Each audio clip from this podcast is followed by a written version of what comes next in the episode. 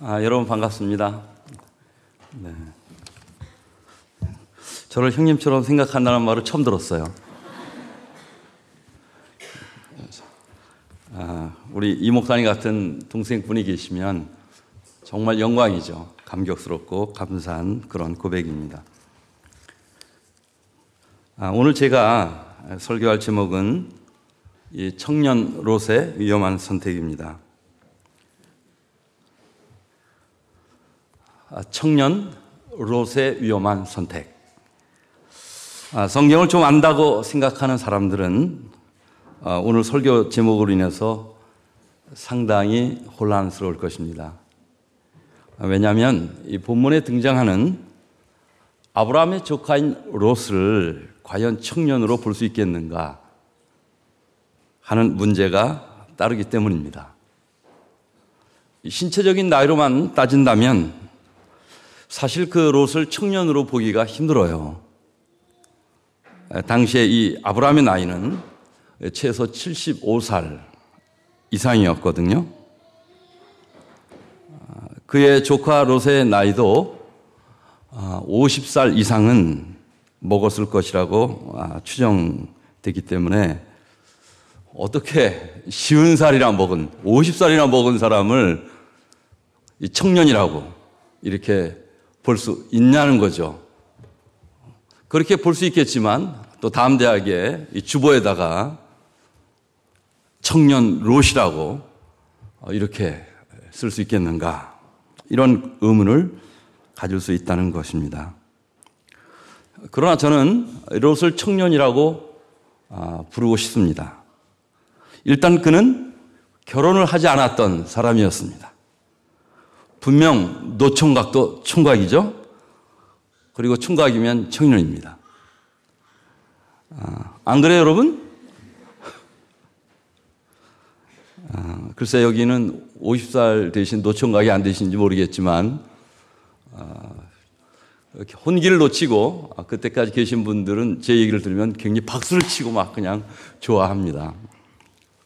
아, 또한 롯이 지금까지 살아오면서 이 자신의 인생을 이 성두리째 뒤바꿀 만한 그러한 이 선택과 결단을 도무지 내려본 적이 없이 그렇게 살아왔던 사람이었다는 점에서 저는 청년과 비슷한 점이 있다고 보는 거예요. 오늘날 청년들의 특징이 뭐예요, 여러분? 그 중요한 문제 앞에서 선택을 잘 못해요. 인생을 걸만한 그러한 중요한 순간, 순간이 있는데 직장과 관련하여 결혼과 관련하여 정말 그 하나님의 뜻이 어디 있는지를 분별하지 못하고 우왕장하고 엄마한테 물어보고 뭐 그렇게 하는 이 나약한 이 영적으로 그 나약한 그런 모습을 아, 볼수 있기 때문에 아, 이 로시아 말로 현대 이 방황하는 그 청년들의 이런 자아상의 모습이라고 볼 수 있기 때문에 그렇게 볼 수 있다는 것이죠. 특별히 오늘날 우리 기독 청년들 중에 내가 구원받았다. 나는 하나님을 믿는 사람이다. 신자다. 교인이다. 이렇게 말하고 사는 사람은 많지만 신학적으로 얘기하면 의인이 되었다고 생각하고 구원받았다고 말하는 사람은 많이 있지만 정말 그 의인답게 살지 못하는 그런 이 무수한 청년들 특별히 이렇게 외국에 나오면 이런 데는 더하죠. 이 휘황찬란한 네온사인과 이 홀락가를 거니는 그 현대 그 수많은 그 탕자들 중에 하나님을 믿는 그러한 청년들이 기독인들이 많이 있다는 점에서 오늘 본문에 등장하는 그 롯, 당대의 최고의 홀락가였던 소돔과 고모라에서 그렇게 자기의 인생을 낭비해버리고 하나님의 뜻을 이루지 못했던 그 모습을 우리가 한 청년의 한 모습으로 볼 수 있기 때문에 제가 이런 제목을 붙인 겁니다.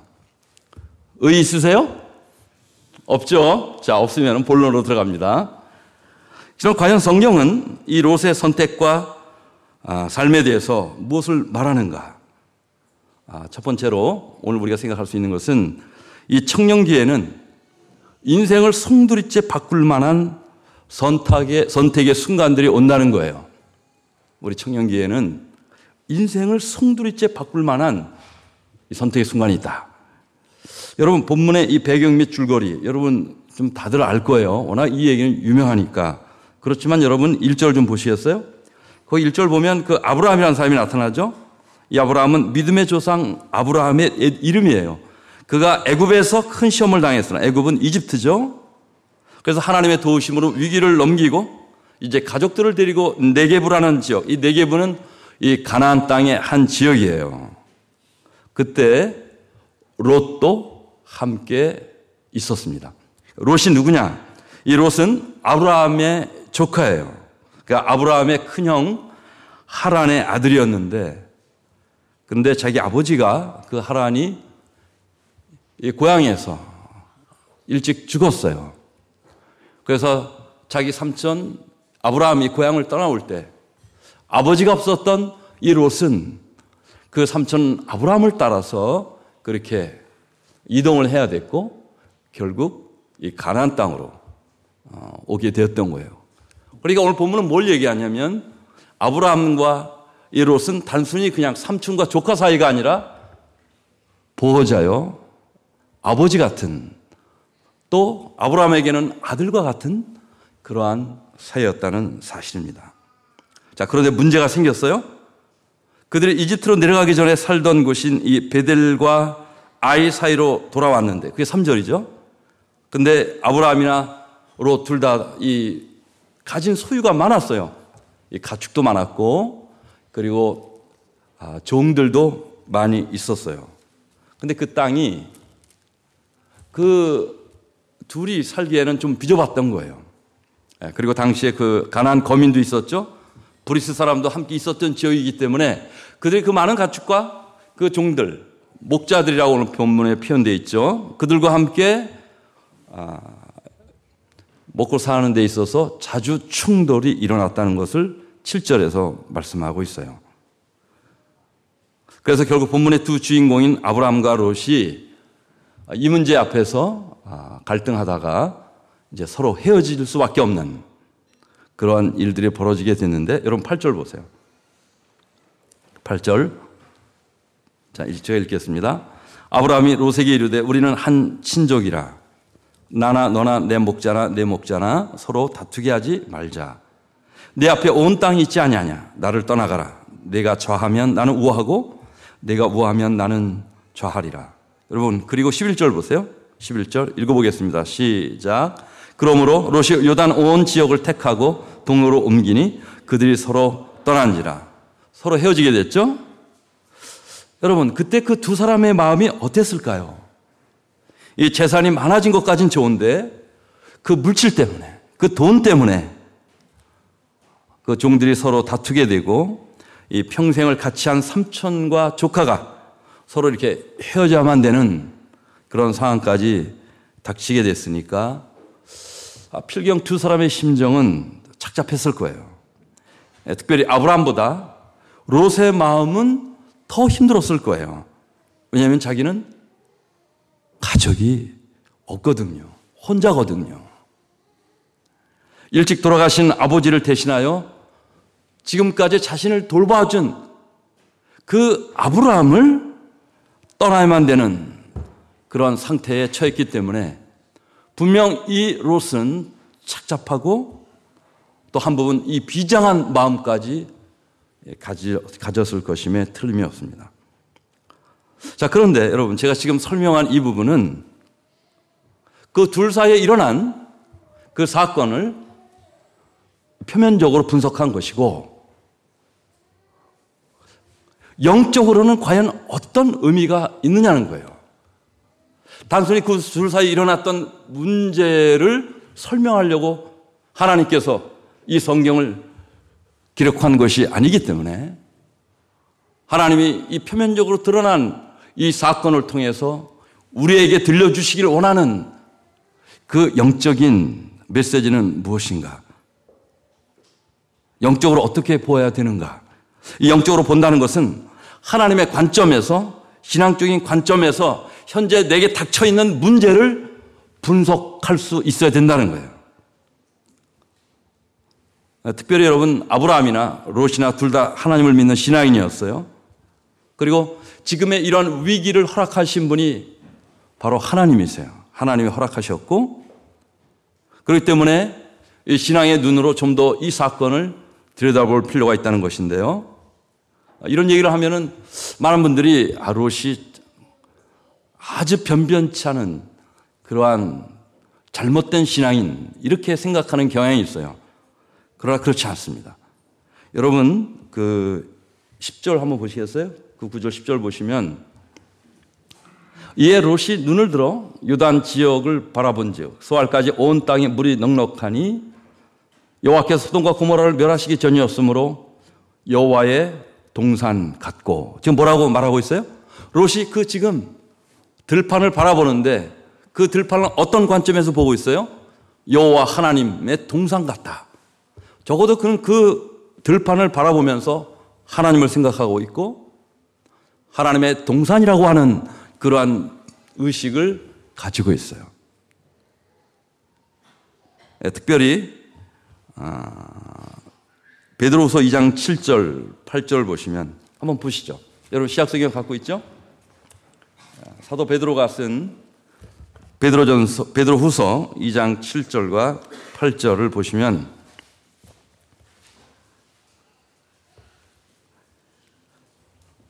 이 성경은 그가 하나님을 믿은 의인이었다고 말하고 있습니다. 자, 우리 한번 읽어보겠어요. 시작. 사악한 자들의 베드로후서 맞습니까? 네. 제가 다시 확인해 볼게요. 자, 사악한 자들의 더러운 행실로 인해 괴로움을 받던 의로운 롯을 건져내셨으니 저 의로운 사람이 그들 가운데 거하며 그들의 불법 행위를 보고 들으면서 날마다 자기의 의로운 혼을 괴롭게 하였느니라. 여기 분명히 뭐라고 성경 말하고 있죠? 의로운 롯. 여기 사악한 자들의 더러운 행실은 누구를 가리키는 말이에요? 소돔과 고모라에 있었던 그 거민들, 사람들을 가리키는 말이에요. 적어도 롯은 이 소돔과 고모라 사람들이 저지르는 동성애나 그들의 죄악이나 성적인 타락이나 이런 것들이 잘못됐다는 것, 죄라는 생각을 하고 있었던 신앙인이었어요. 그리고 그런 것을 볼 때마다 괴로워하고 마음을 아파했던 그런 사람이었어요. 한 걸음 더 나가서 여러분, 창세기 19장으로 다시 한번 와 보세요. 창세기 19장 1절 보면 이 롯은 이 천사를 천사로 볼 줄 아는 영안마저 있었던 그런 신앙인이었어요. 19장 1절에 이스라엘 자손이 죄송합니다. 창세기 19장. 창세기 19장. 자, 저녁 때에 그 두 천사가 소돔에 이르니 마침 롯이 소돔 성문에 앉아 있다가 그들을 보고 일어나 영접하고 땅에 엎드려 절하며 이르되 내 주여 돌이켜 종의 집으로 들어와 발을 씻고 주무시고 일찍이 일어나 갈 길을 가서서 아, 지금 그 하나님께서 천사를 보냈죠.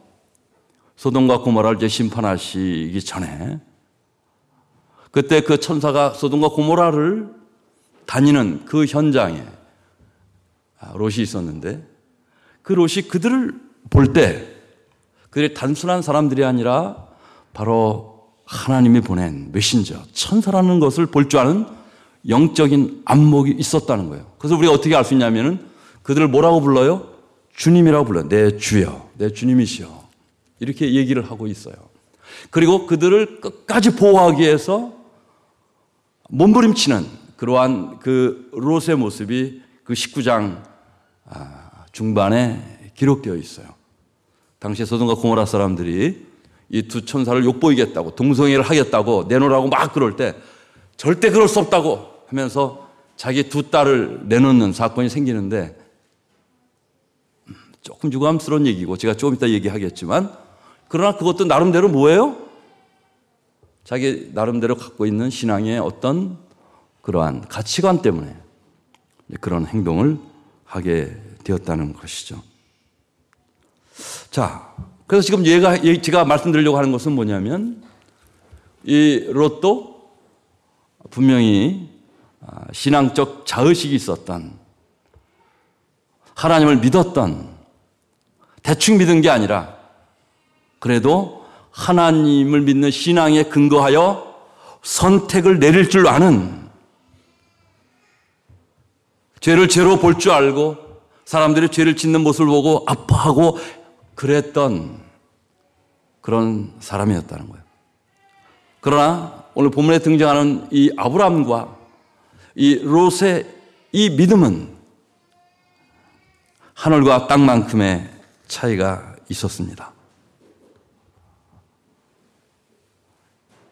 이 롯의 믿음과 선택은 치명적인 그런 약점을 가지고 있는 것으로서 정말 위험천만한 그러한 생각을 하고 살았던 사람이었다는 사실을 우리가 좀 생각해야 된다는 거예요.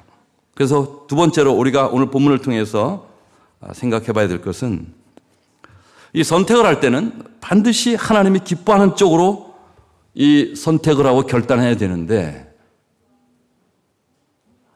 이 롯은 그 하나님도 믿고 하나님도 생각하고 막 그런 관점을 갖고 있었지만 이 결정적인 그 순간에는 하나님이 기뻐하시는 쪽보다 자기가 원하는 쪽으로 그렇게 선택을 한 번만 한 것이 아니라 계속해서 그런 선택을 하는 모습으로 이 19장에 나타나고 이 13장 이후에 나타나고 있다는 사실이에요. 자, 그래서 여러분 오늘 본문 다시 한번 보세요. 13장 이 8절 9절에 보면 아브라함의 신앙적 선택과 결단. 이것은 참 모범적인 모습이에요. 그리고 10절부터 13절까지는 롯의 신앙적 선택과 결단. 굉장히 위험천만한 선택과 결단에 아주 그 민낯이 드러나는 그런 본문이라고 볼 수가 있어요. 그래서 이 아브라함의 신앙과 선택과 결단 간단히 얘기하면 그는 이 평화를 만드는 선택을 해요. 8절에 우리는 한 친족이라 나나 너나 내 목자나 네 목자나 서로 다투게 하지 말자. 이 peace making을 해요. 어떤 선택을 내릴 때 자기의 욕심이나 자기가 원하는 것을 내세우지 않고 먼저 상대방을 생각하고 양보하고 그리고 그것을 기꺼이 먼저 initiative를 가지고 나가는 그, 그런 모습을 볼 수가 있어요. 마치 마태복음에서 예수님께서 화평케 하는 자는 복이 있나니 그들이 하나님의 아들이라 일컬음을 받을 것이요 라고 했던 것처럼 이제, 이제 그 아, 롯의 목자들과 아브라함의 목자들이 다툼이 일어나고 아, 물이 부족해지고 막 그런 일이 생길 때 아브라함이 나이가 많았지만 그럼에도 불구하고 오히려 먼저 나서서 양보하는 이러한 모습을 볼 수 있고요. 그 다음에 구절에 기득권을 내려놓죠. 이 기득권을 그냥 다 내려놓습니다. 내 땅에 온 땅이 있지 않냐? 있지 아니하냐? 나를 떠나라. 내가 좌하면 나는 우하고 내가 우하면 나는 좌리라. 아브라함은 자발적으로 이 서열상 자신에게 자동적으로 주어져 있는 권리를 지금 양보한 것이에요. 그래서 아, 그 평화를 지키기 위해서 아, 그는 차선의 길을 기쁨으로 아, 오늘 택하고 있는 모습. 오늘날 교회 안에서도 이 자리 싸움, 권력 싸움을 하죠. 어떤 봉사 활동하고 뭐 찬양팀 재능이 많은 사람들이 있으면 그, 그 자리를 하나 차리기 위해서도 호시탐탐 기회를 노리는 사람도 있다고도 하는데 물론 꿈 있는 교회는 한 사람도 그런 사람이 없을 거라고 생각이 들어요. 그런데 오늘날 이 교회 내에 아, 남을 섬기고 아, 참 그래야 될 분들이 아, 그 직분을 그렇게 이해하지 않고 하는 분들이 좀 많이 있는데 오늘 이런 아브라함의 모습을 통해서 우리가 좀 볼 수 있는 것이죠. 지금 우리가 뭘 봐야 되냐면 아브라함의 이러한 모습은 창세기 12장에 나타났던 모습하고는 전혀 다른 모습이에요. 창세기 12장에서는 아브라함이 자기 목숨을 얻기 위해서 자기 아내를 버젓한 자기 아내를 자기 누이라고 이 거짓말하고 당시 왕에게 헌상을 하는 그런 일을 해요. 그렇게 자기를 주장하고 내세우고 그랬던 사람이었어요. 그러나 바로 23장에서 그 조카 앞에서 하는 그 모습은 그가 그 시험을 잘 통과하고 하나님 앞에 잘 섰던 모습임을 보여준다는 거죠. 그러나 여러분, 이제 우리가 보겠지만 이 롯, 그는 자신을 주장하는 선택을 했어요. 롯은 아브라함에게 양보하지 않고 자신이 원하는 그 요단 지역, 소돔과 고모라 쪽을 선택하게 됩니다. 그것은 매우 이기적이고 세속적인 선택이었어요. 아니, 목사님, 잠깐만요. 아니, 지금 성경을 가만히 보면, 아니, 헤어지자는 얘기를 롯이 꺼낸 것도 아니고, 아브라함이 먼저 꺼낸 것인데. 그렇죠? 그리고 아브라함은 롯이 선택하기도 전에 스스로 선택권을 양보했고, 구절에 보면. 그리고 롯은 나름대로 그래서 그 삼촌에 이끌려서 삼촌이 그렇게 말하니까 저 들판을 바라보니까 여호와의 동상 같아서 결정한 것이고 더군다나 롯은 그 땅을 아직도 한 번도 가본 적이 없기 때문에 죄 많은 도시요 이런 사실을 전혀 알 수 없었던 상태이기 때문에 그렇게 갔던 것인데 롯의 그 선택이 그렇게 이기적이고 세속적이고 위험한 선택이었다고 이렇게 말할 수 있겠습니까? 만약 롯이 아니야 삼촌 나는 그냥 여기 좋으니까 그냥 남을게요. 그러면 아브라함이 가야 되잖아요. 그렇죠? 그런 관점에서 보면 롯은 그러한 평가가 억울할 수 있는 거예요. 여러분 어떻게 생각하세요?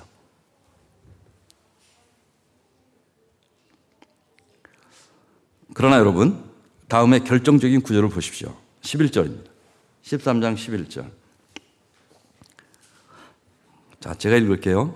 그러므로 롯이 요단 온 지역을 택하고 동으로 옮기니. 아, 이게 좀 번역이 한 단어가 빠졌어요. 어디에? 우리 한국어 성경에.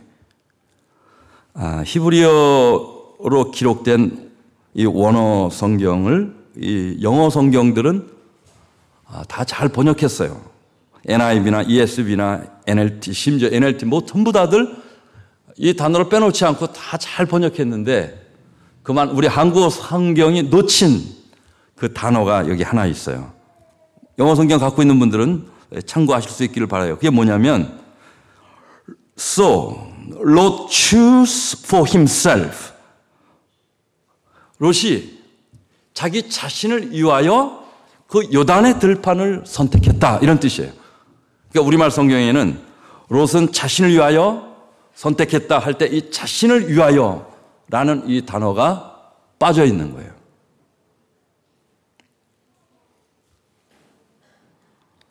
본인은 아마도 그것이 하나님의 동상 같아서 택하였다고 변명을 할 거예요. 그러나 이는 전적으로 그의 영안이 잘못되어 있었기 때문이었어요. 그 10절에 보면은 그가 눈을 들어 그 땅을 바라본 즉 할 때 그 눈을 들어본다. lift up his eyes to see.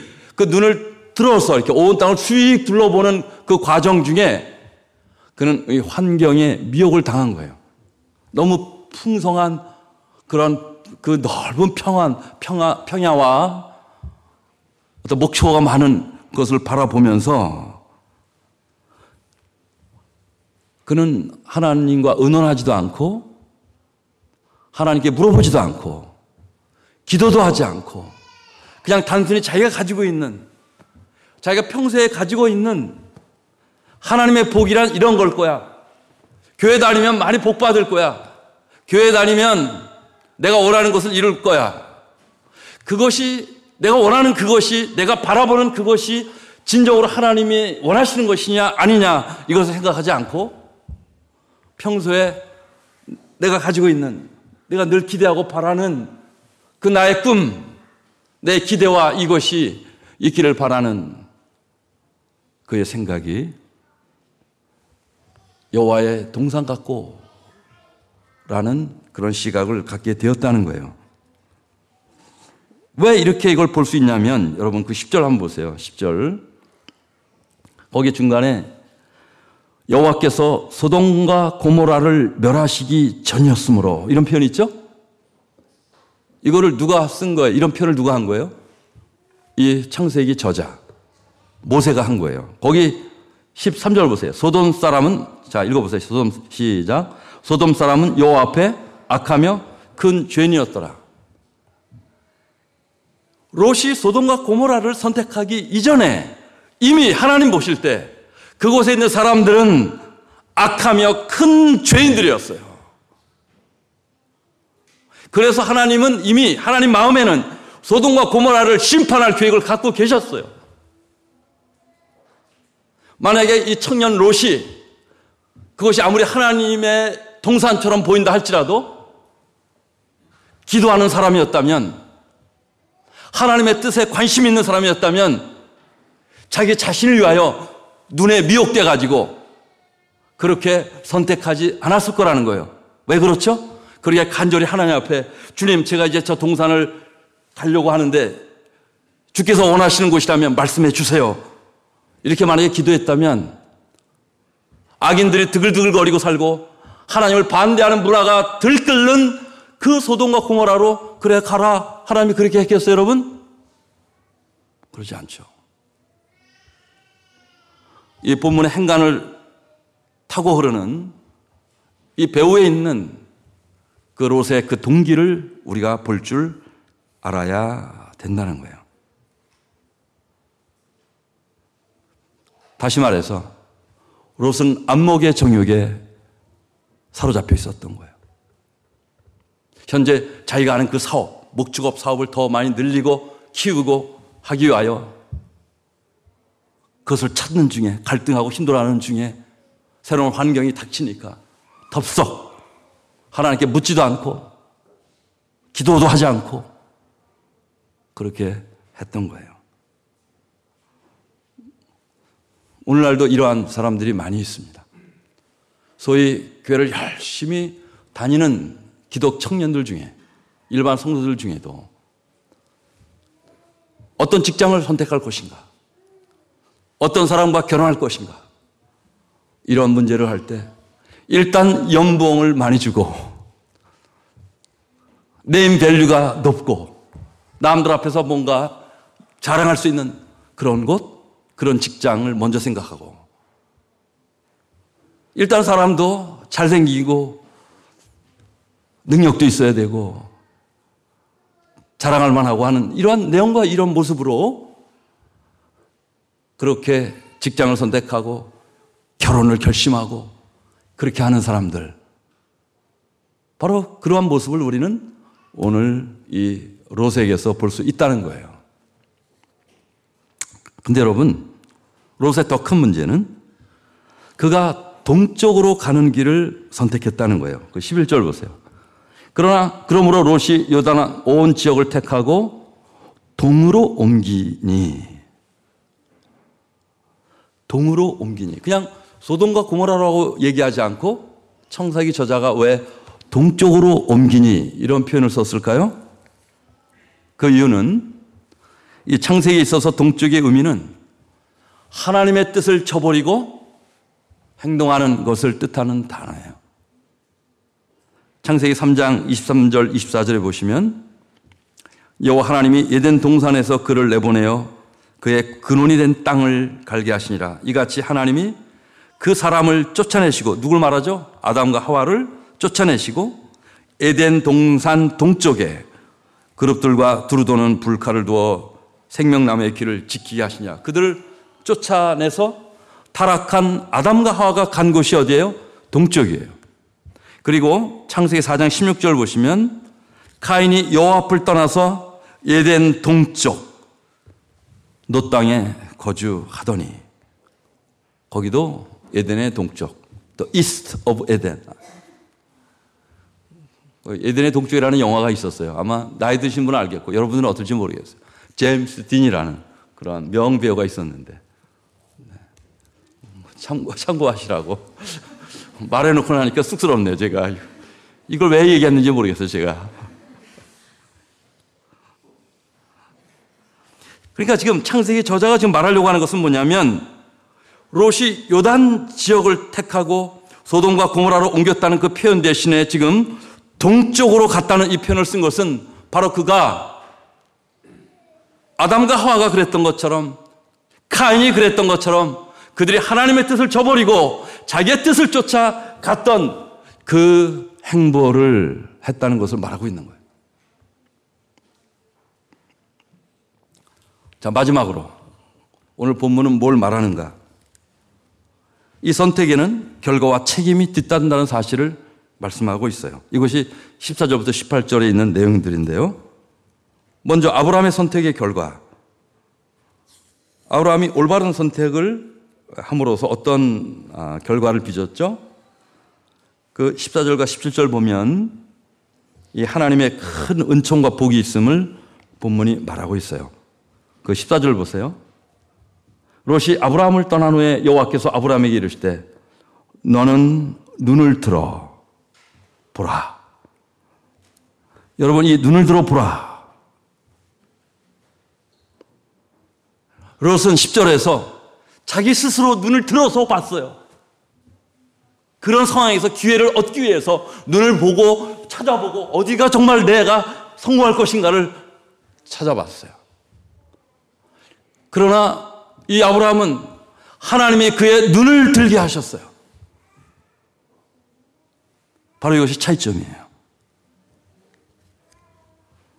여러분, 내가 눈을, 아무리 눈을 높이 들고 내가 원하는 것을 찾는다고 해서 축복이 오는 것이 아니에요. 하나님께서 주권적으로 나의 눈을 들게 하셔서 보게 하셔야지 바로 그것에 하나님께서 원하시는 진정한 복이 오는 거예요. 여러분 믿습니까? 그래서 여러분 거기 보면 주님께서 그 눈을 들어서 동서남북 모두를 보게 하시고 그걸 다 복으로 허락하십니다. 특별히 17절 보세요. 너는 일어나 그 땅을 종과 횡으로 두루 다녀보라. 내가 그것을 내게 주리라. 아브라함만 복 받은 게 아니에요. 그의 자손들까지 그 언약의 축복으로 그의 자손의 자손까지 복을 받는 그래서 아브라함이 복의 근원이 되는 그 놀라운 은총을 받는다는 사실을 본문이 말하고 있어요. 아브라함의 가문에서 예수 그리스도께서 출생하신다는 예언이 거기에 또 나와 있고요. 그렇지만 이 롯의 선택은 정반대의 결과를 빚습니다. 우리가 잘못된 선택을 하게 되면 우리는 점점 하나님과 멀어지게 돼 있고 그리고 하나님의 심판을 자초하는 그런 행동을 하게 됩니다. 그래서 여러분 점점 죄악의 길로 빠져들어가요. 13장 12절 보세요. 13장 12절 아브라함은 가나안 땅에 거주하였고 롯은 어떻게 됐어요? 그 지역의 도시들에 머무르며 그 장막을 옮겨서 어디까지 갔어요? 소돔까지. 소돔은 아니에요. 니어 소돔. 소돔 근처까지 가서 거주해요. 그런데 14장 12절 보면 소돔에 거주하는 아브라함의 조카 롯 이렇게 나와요. 14장 12절에는 아예 소돔에서 거주해요. living in 소돔. 그리고 19장 1절에 보면 아예 소돔의 중심에 그가 자리 잡고 있어요. The gate, gateway of the, the gate of the city라고 표현되어 있는 그 표현이 바로 소돔의 중심 문을 말해요. 19장 1절. 자, 그래서 이러한 과정 속에서 롯은 그의 이 의식 구조가 점점 소돔인들처럼 바뀌는 것을 우리가 봐야 된다는 거예요. 여러분 19장 7절 보면 창세기 19장 7절 보면 당시에 그 소돔의 거민들이 롯의 집에 찾아온 그 아, 천사를 음, 관계를 하려고 동성애를 말하는 거예요. 강제로 동성애를 하려고 아, 겁탈하려고 내놓으라고 막 소리치는 그런 장면이 있어요. 그런데 거기 19장 7절 보시면 그 롯이 그들에게 뭐라고 말하냐면 이르되 청하노니 내 형제들아 이런 악을 행하지 말라. 분명히 지금 롯은 그 동성애가 악이라는 걸 알고 있어요. 그런데 그들을 뭐라고 불러요? 형제들아라고 불러요. 형제들아. 그들 부르는 호칭을 보라는 거예요. 형제들아. 또 다른 구절에서는 친구들아. 이 말은 뭐냐면 이미 롯이 그들과 깊이 사귐을 갖고 있었던 사이라는 것을 보여주고 있는 거예요.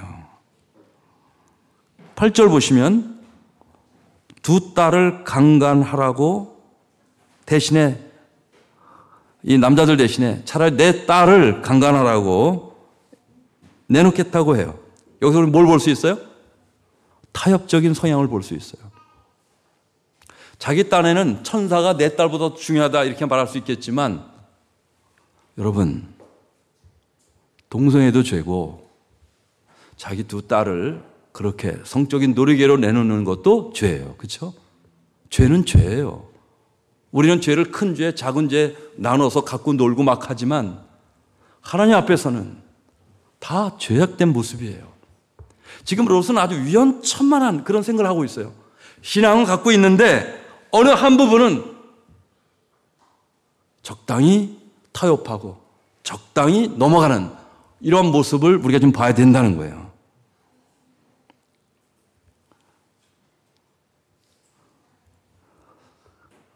여기서 우리는 롯의 그 타협적이고 이중적인 성품을 아, 볼 수가 있는데 그가 진정으로 믿음이 있었다면 문을 걸어 잠그고 하나님께 간절히 기도했을 거예요.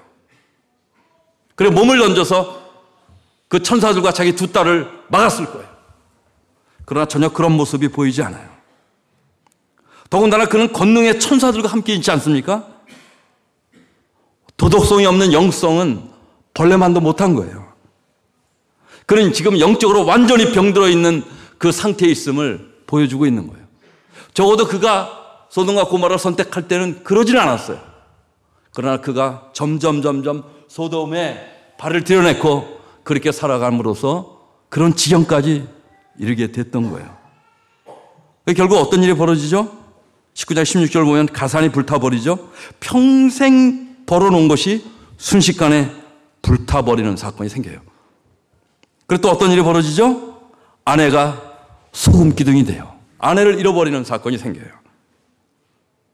19장 26절을 보면 그는 자기 아내를 영적으로 잘 관리하지 못한 사람이었어요. 아니, 엄밀히 말해서 그는 이 소돔의 여인과 결혼하지 말았어야 돼요.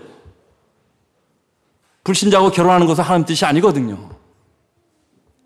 그러나 이롯은 결혼할 때 아까 제가 롯이 청각이라고 한 이유 50살이 돼도 청각은 청각이다.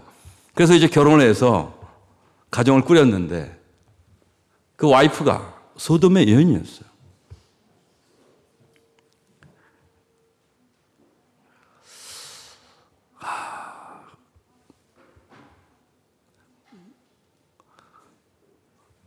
그가 결혼하기 전에 자기 삼촌하고 의논도 하지 않았고 역시 기도도 하지 않았고 아, 그러한 아, 하나님을 경외하는 그런 여인을 선택하려고 하는 시도도 하지 않았어요. 이게 참 고질적인 문제인데요. 그는 자기 와이프만 그런 게 아니라 자기 두 딸을 자기 두 딸을 시집 보내고 준비할 때도 당시 그 두 딸이 약혼자가 있었거든요. 이 본문을 읽어보면. 근데 소돔 사람들이에요. 그 남자들도. 왜 그랬을까요? 남자가 없었을까요? 예, 그 당시에 자기 두 딸이 결혼할 만한 변변한 남자가 없었을까요? 본래 소돔 사람들은 다 하나님 믿지 않으니까 거기서 택해야 되면 그래도 어쩔 수 없지 않았겠는가 이렇게 생각할지 몰라요. 근데 그거는 잘못된 생각이에요. 왜죠? 자기 삼촌 아브라함에게는 무려 318명이나 되는 용사가 있었어요. 자기 소돔과 구모라에 외적이 침입했을 때갓 사로잡히고 막 그랬을 때 그 자기 삼촌 아브라함이 318명의 용사를 데리고 와가지고 예? 구해줬잖아요. 그 중에는 아주 건장한 청년들도 있었고 하나님 믿는 사람도 있었어요. 그렇지만 롯은 자기 자신은 물론이고 자기 두 딸도 하나님을 믿는 자하고 결혼할 생각을 하지 않았던 그런 사람이었어요. 이 잘못된 결혼관, 이 잘못된 신앙을 갖고 있음을 보여주는 거죠. 그 아, 롯의 아내가 뒤를 돌아봄으로 이제 소금 기둥이 되었다. 그 얘기는 너무 잘 알죠. 도대체 왜 그 여자는 뒤를 돌아봤을까요? 그 19장 17절에 그 이유가 있어요. 한번 보세요. 자, 재미있는 부분이 있어요. 읽어봅시다. 시작. 그 사람들이 그들을 밖으로 이끌어낸 후에 이르러 도망하여 생명을 보존하라. 돌아보거나 들에 머물지 말고 산으로 도망하여 멸망함을 면하라. 돌아보거나 그러지 말아라 하고 지금 천사가 얘기를 했는데, 예? 그런데 그걸 돌아봤는데 왜 돌아봤느냐 하는 거예요. 왜 돌아봤느냐. 왜 돌아봤을 것 같아요, 여러분? 그 답은 예외로 신약 성경에 있어요. 그 답을 누가 해주는지 아세요? 예수님께서 얘기하셨어요. 누가요? 예수님께서. 왜 그 여인이 돌아봤는지를 얘기했단 말이에요. 궁금하시죠? 어디에 있는지. 네. 누가복음 보겠어요? 누가복음 17장 28절. 누가복음 17장 28절 한번 보세요.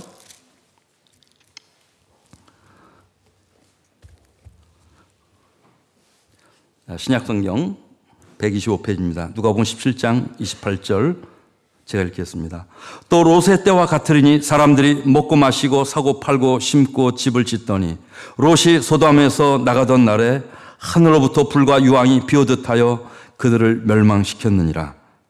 이게 예수님이 하시는 말씀이에요. 30절 인자가 나타나는 날에도 이러하리라. 그날에 만일 사람이 지붕에 있고 그의 세간이 그 집 안에 있으면 그것을 가지려 내려가지 말 것이요. 밭에 있는 자도 그와 같이 뒤로 돌이키지 말 것이니라. 돌아보지 말라. 뭐, 뭐가 아까워서? 집에 있는 그 세간. 특별히 그 집에 무엇이 잔뜩 쌓였을까요? 자기 두 딸을 결혼시키려고 준비해 놓은 그 많은 결혼 준비물, 그 큰 돈이 들어갔던 이런 것들, 혼수품, 이런 것들. 천사가 돌아보지 마라! 하나님 심판하는 중이다. 오직 앞만 보고 가라고 하는데도 돌아볼 수밖에 없었던 물질의 마음을 뗄 수 없는 그의 모습. 그가 바로 누구였어요? 롯의 부인이었어요.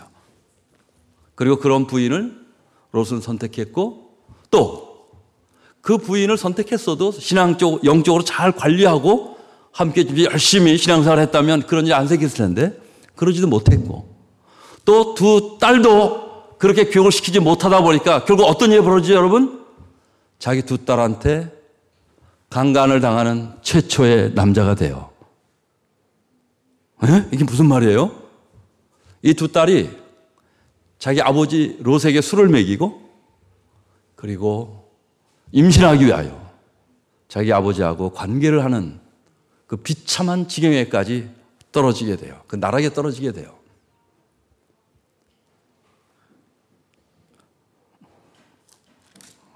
이런 구조는 좀 봐야 되겠죠. 그렇죠? 네, 19장. 창세기 19장 다시 한번 가서. 네.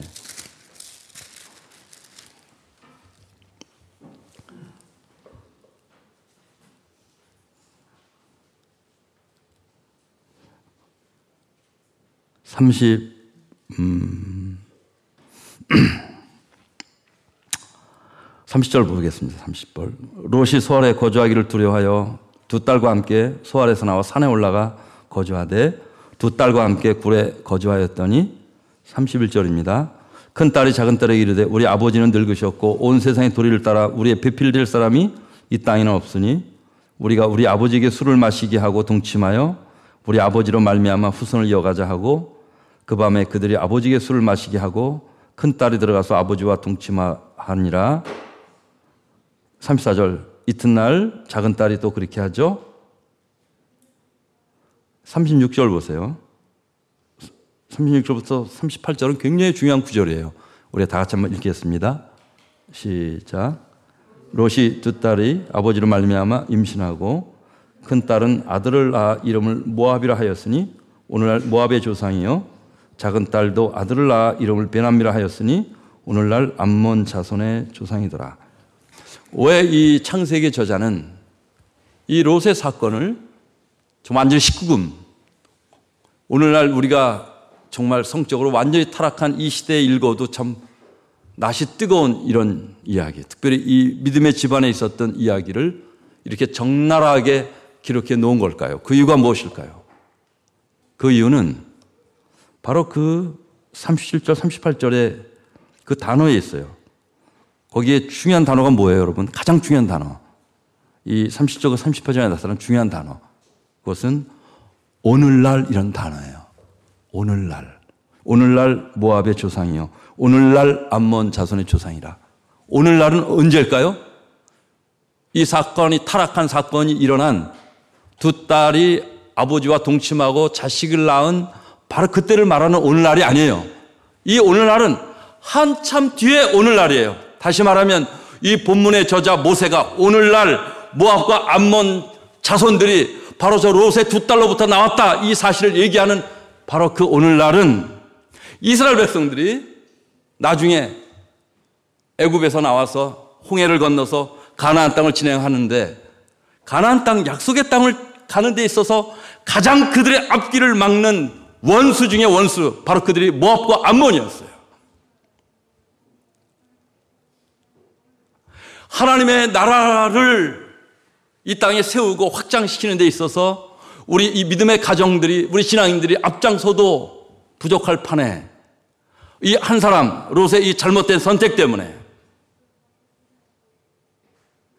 그의 이 타협적인 신앙 때문에 평소에는 늘 하나님도 생각하고 봉사도 하고 그런 과정이 있지만 이 결정적인 순간마다 자기 만족을 위해서 자기 것을 얻기 위한 결단을 내리고 살았던 그 롯이 결국 자기 두 딸에게 그렇게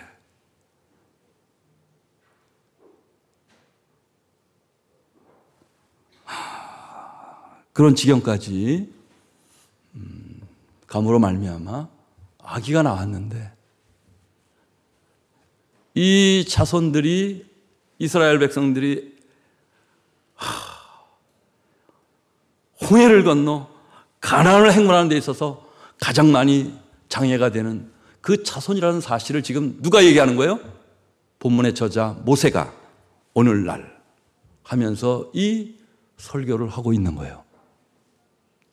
그리고 하나님께서는 오늘 저를 통해서 여러분에게 이 메시지를 지금 나누게 하고 있는 거고요. 자, 결론을 내줍시다. 자, 여러분, 한때 한국에서 순간의 선택이 10년을 좌우한다는 말이 유행했어요. 1980년대죠. 그때 이 TV 광고 카피가 뭐 완전히 대한민국을 완전히 뒤집어 놓은 사건이 있었고, 아, 그래서 그 LG, 예, 금성 텔레비전 순간의 선택이 10년을 좌우합니다. 막 그래가지고 진행됐었던 사건이 있었는데, 여러분. 그때, 아, 사람들이 이제, 야, 선택이 그렇게 중요하구나, 물건 살 때. 이런 얘기를 했는데, 그때 교회에서는 이런 말이 유행했어요. 순간의 선택이 평생을 좌우한다. 그리고 영혼을 좌우한다. 그 순간의 선택은 영혼을 좌우한다. 여러분, 오늘 메시지를 통해서 우리가 배울 수 있는 것은 무엇입니까? 우리가 내 삶 속에 적용할 수 있는 주님의 그 음성은 어떤 것인가? 아, 선택이 중요하다. 이렇게 끝나면 안 돼요.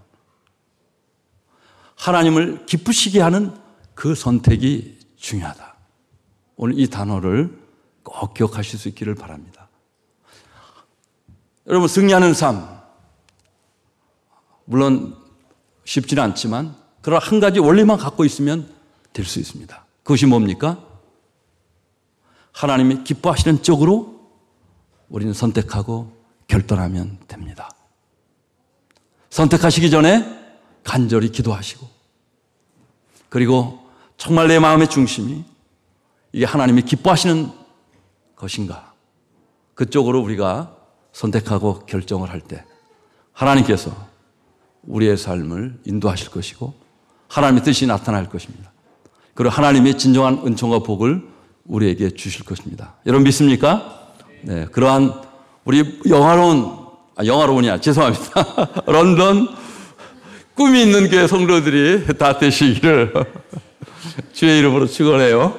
네, 감사합니다. 기도합시다. 하나님 아버지 감사합니다. 오늘 이 말씀을 통해서 정말 저희들이 아, 주님의 뜻을 아, 이 말씀을 통한 이 주님의 뜻을 깊이 생각할 수 있도록 인도해 주셔서 감사합니다. 주님, 우리가 하루에도 몇 번씩 이 선택을 하고 결단을 내리고 살아야 되는 저희들로서 순간순간 하나님을 기쁘시 하는 쪽으로 우리가 결단하고 살아갈 수 있도록 인도하여 주시옵소서. 감사하며 예수님의 이름으로 기도합니다.